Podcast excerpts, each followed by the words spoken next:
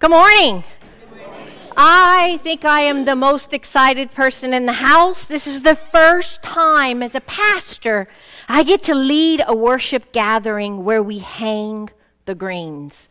I have been involved with the making of the greens. I have come in and decorated churches um, with the hanging of the greens, but never during a worship gathering. And for me, this is going to be a memory that's going to go with me for a very long time. I'd like to welcome every one of you here to First United Methodist Church in Winnsboro, Louisiana. For the people at home, I keep forgetting to remind you, so I'm going to say it now. Get your bread and cup ready for the end of the service. We will be having communion. Let us then lay aside the works of darkness. Let us pray. Oh, gracious God, as we gather today for the first Sunday of Advent, fill our hearts and minds with your grace and your love so that we can remember the birth of Jesus as we prepare for Christmas coming. But Advent is also a time to prepare ourselves for Jesus' second coming. A promise that we all live with, live by, and hope for. As we gather today, we will share communion. May your grace fill us. May we be transformed to be more Christ like as people and as disciples. I pray this through Jesus Christ our Lord. Amen. And now it should be on the screen, but it will also be in your bulletin. Please join me in a little litany of prayer. How shall we prepare this house for the coming of the King? With branches of cedar, the tree of royalty. How shall we prepare this house for the coming of the eternal Christ? With garlands of pine and fir, whose leaves are ever living, evergreen. How shall we prepare this house for the coming of our Savior? With wreaths of holly and ivy, telling of his passion, death, and resurrection.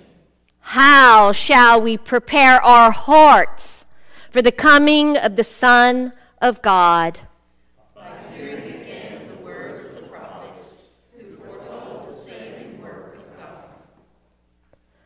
For God did not send the Son into the world to condemn the world, but that the world through him might be saved.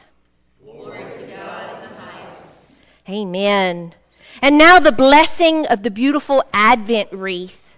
Let us pray. Christ came to bring us salvation and has promised to come again. Let us pray that we may always be ready to welcome him. Come, Lord Jesus.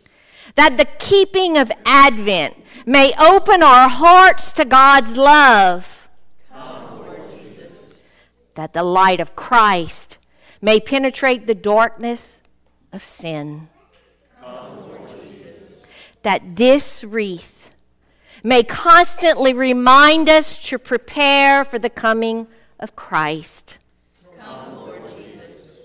That the Christmas season may fill us with peace and joy as we strive to follow the example of Jesus.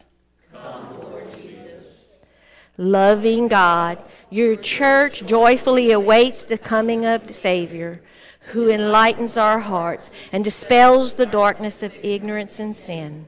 Pour forth your blessings upon us as we light the candles of this wreath. May their light reflect the splendor of Christ, who is Lord forever and ever. Amen. And now we will move into the lighting of the Advent candle by Sarah, Carmen, and Carly. Good morning. Good morning.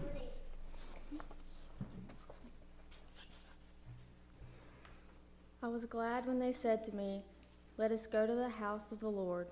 Psalms 122, verse 1. We are glad whether we drove in or climbed up, whether we logged on or tuned in. We are glad to be here in this community with this family. It is a place of joyful hope, a radical welcome. It is a place where together we can wait in wondrous anticipation of the kingdom to come. Many peoples shall come and say, Come, let us go up to the mountain of the Lord, to the house of the God of Jacob, that God may teach us God's ways and that we may walk in God's paths. Isaiah 2, verse 3. We light this candle as a sign of our hope, our joyous hope that we can be restored, our faith restored, our strength restored, our confidence restored, our joy restored, as we watch and wait with all God's people for the promise to be fulfilled. Please stand as you are able and join us in the hymn, O come, O come, Emmanuel. It will be on the screen, but it's in your hymnal 211, verses 1, 2, and 4. 211.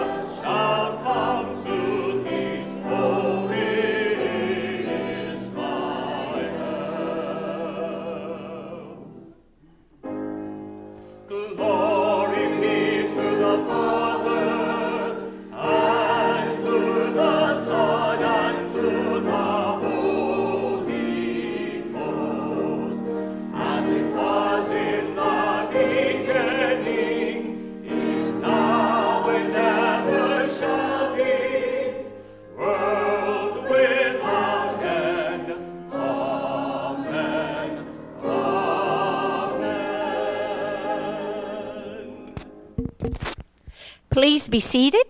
We will move now into our proclamation and response part of our worship. Reading from the book of Jeremiah, chapter 23, verses 5 through 6. The days are surely coming, says the Lord, when I will raise up for David a righteous branch, and he shall reign as king and deal wisely and shall ex- execute justice and righteousness in the land. In his days, Judah will be saved, Israel will live in safety. And this is the name by which he will be called. The Lord is our righteousness. This is the word of God for the people of God. Thanks be to God. In ancient times, the cedar was revered as a tree of royalty. It is also signified immortality and was used for purification. We place this cedar branch as a sign of Christ, who reigns as King forever, and whose coming in justice and righteousness will purify our heart.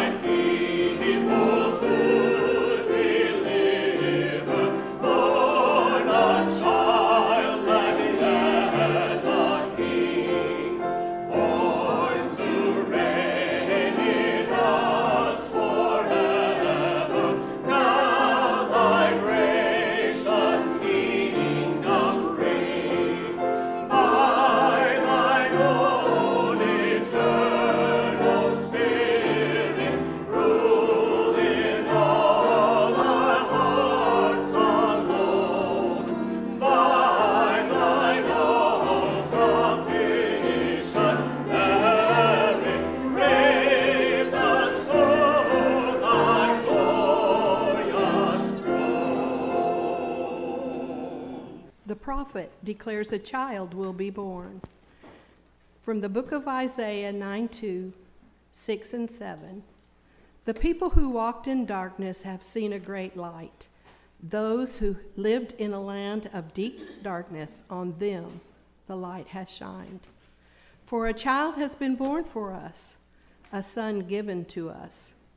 Authority rests upon his shoulders, and his name is called Wonderful Counselor, Mighty God, Everlasting Father, Prince of Peace. Great will be his authority, and there shall be endless peace for the throne of David and his kingdom. He will establish and uphold it with justice and with righteousness from this time onward and forevermore. The zeal of the Lord of hosts will do this. This is the word of God for the people of God.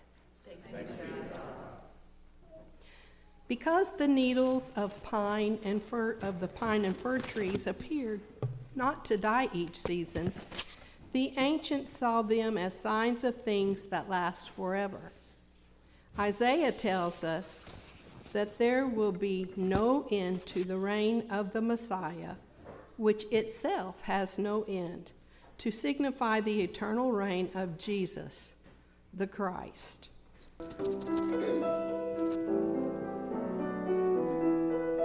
O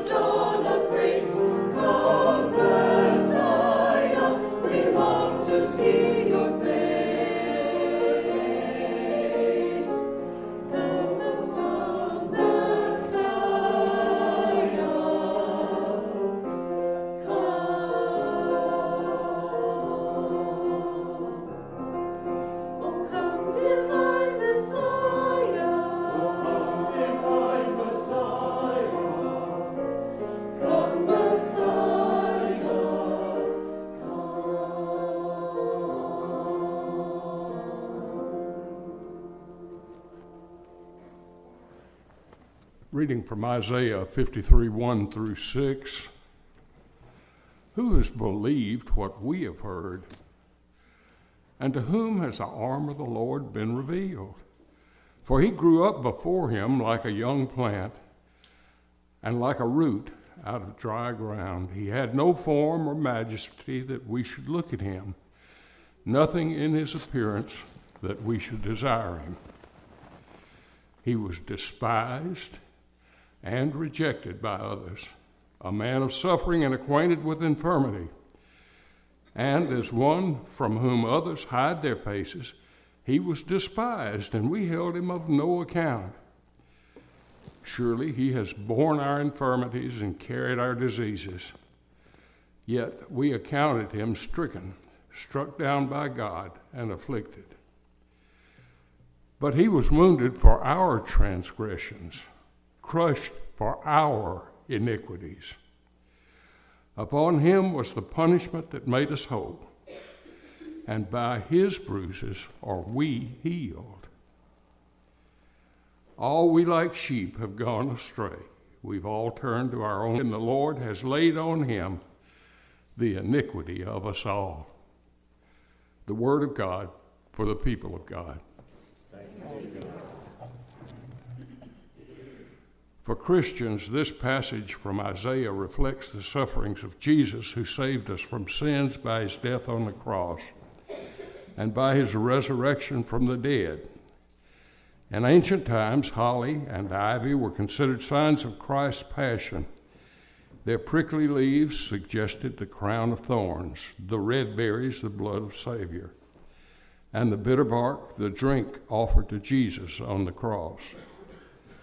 As we hang the holly and the ivy, let us rejoice in the coming of Jesus, our Savior.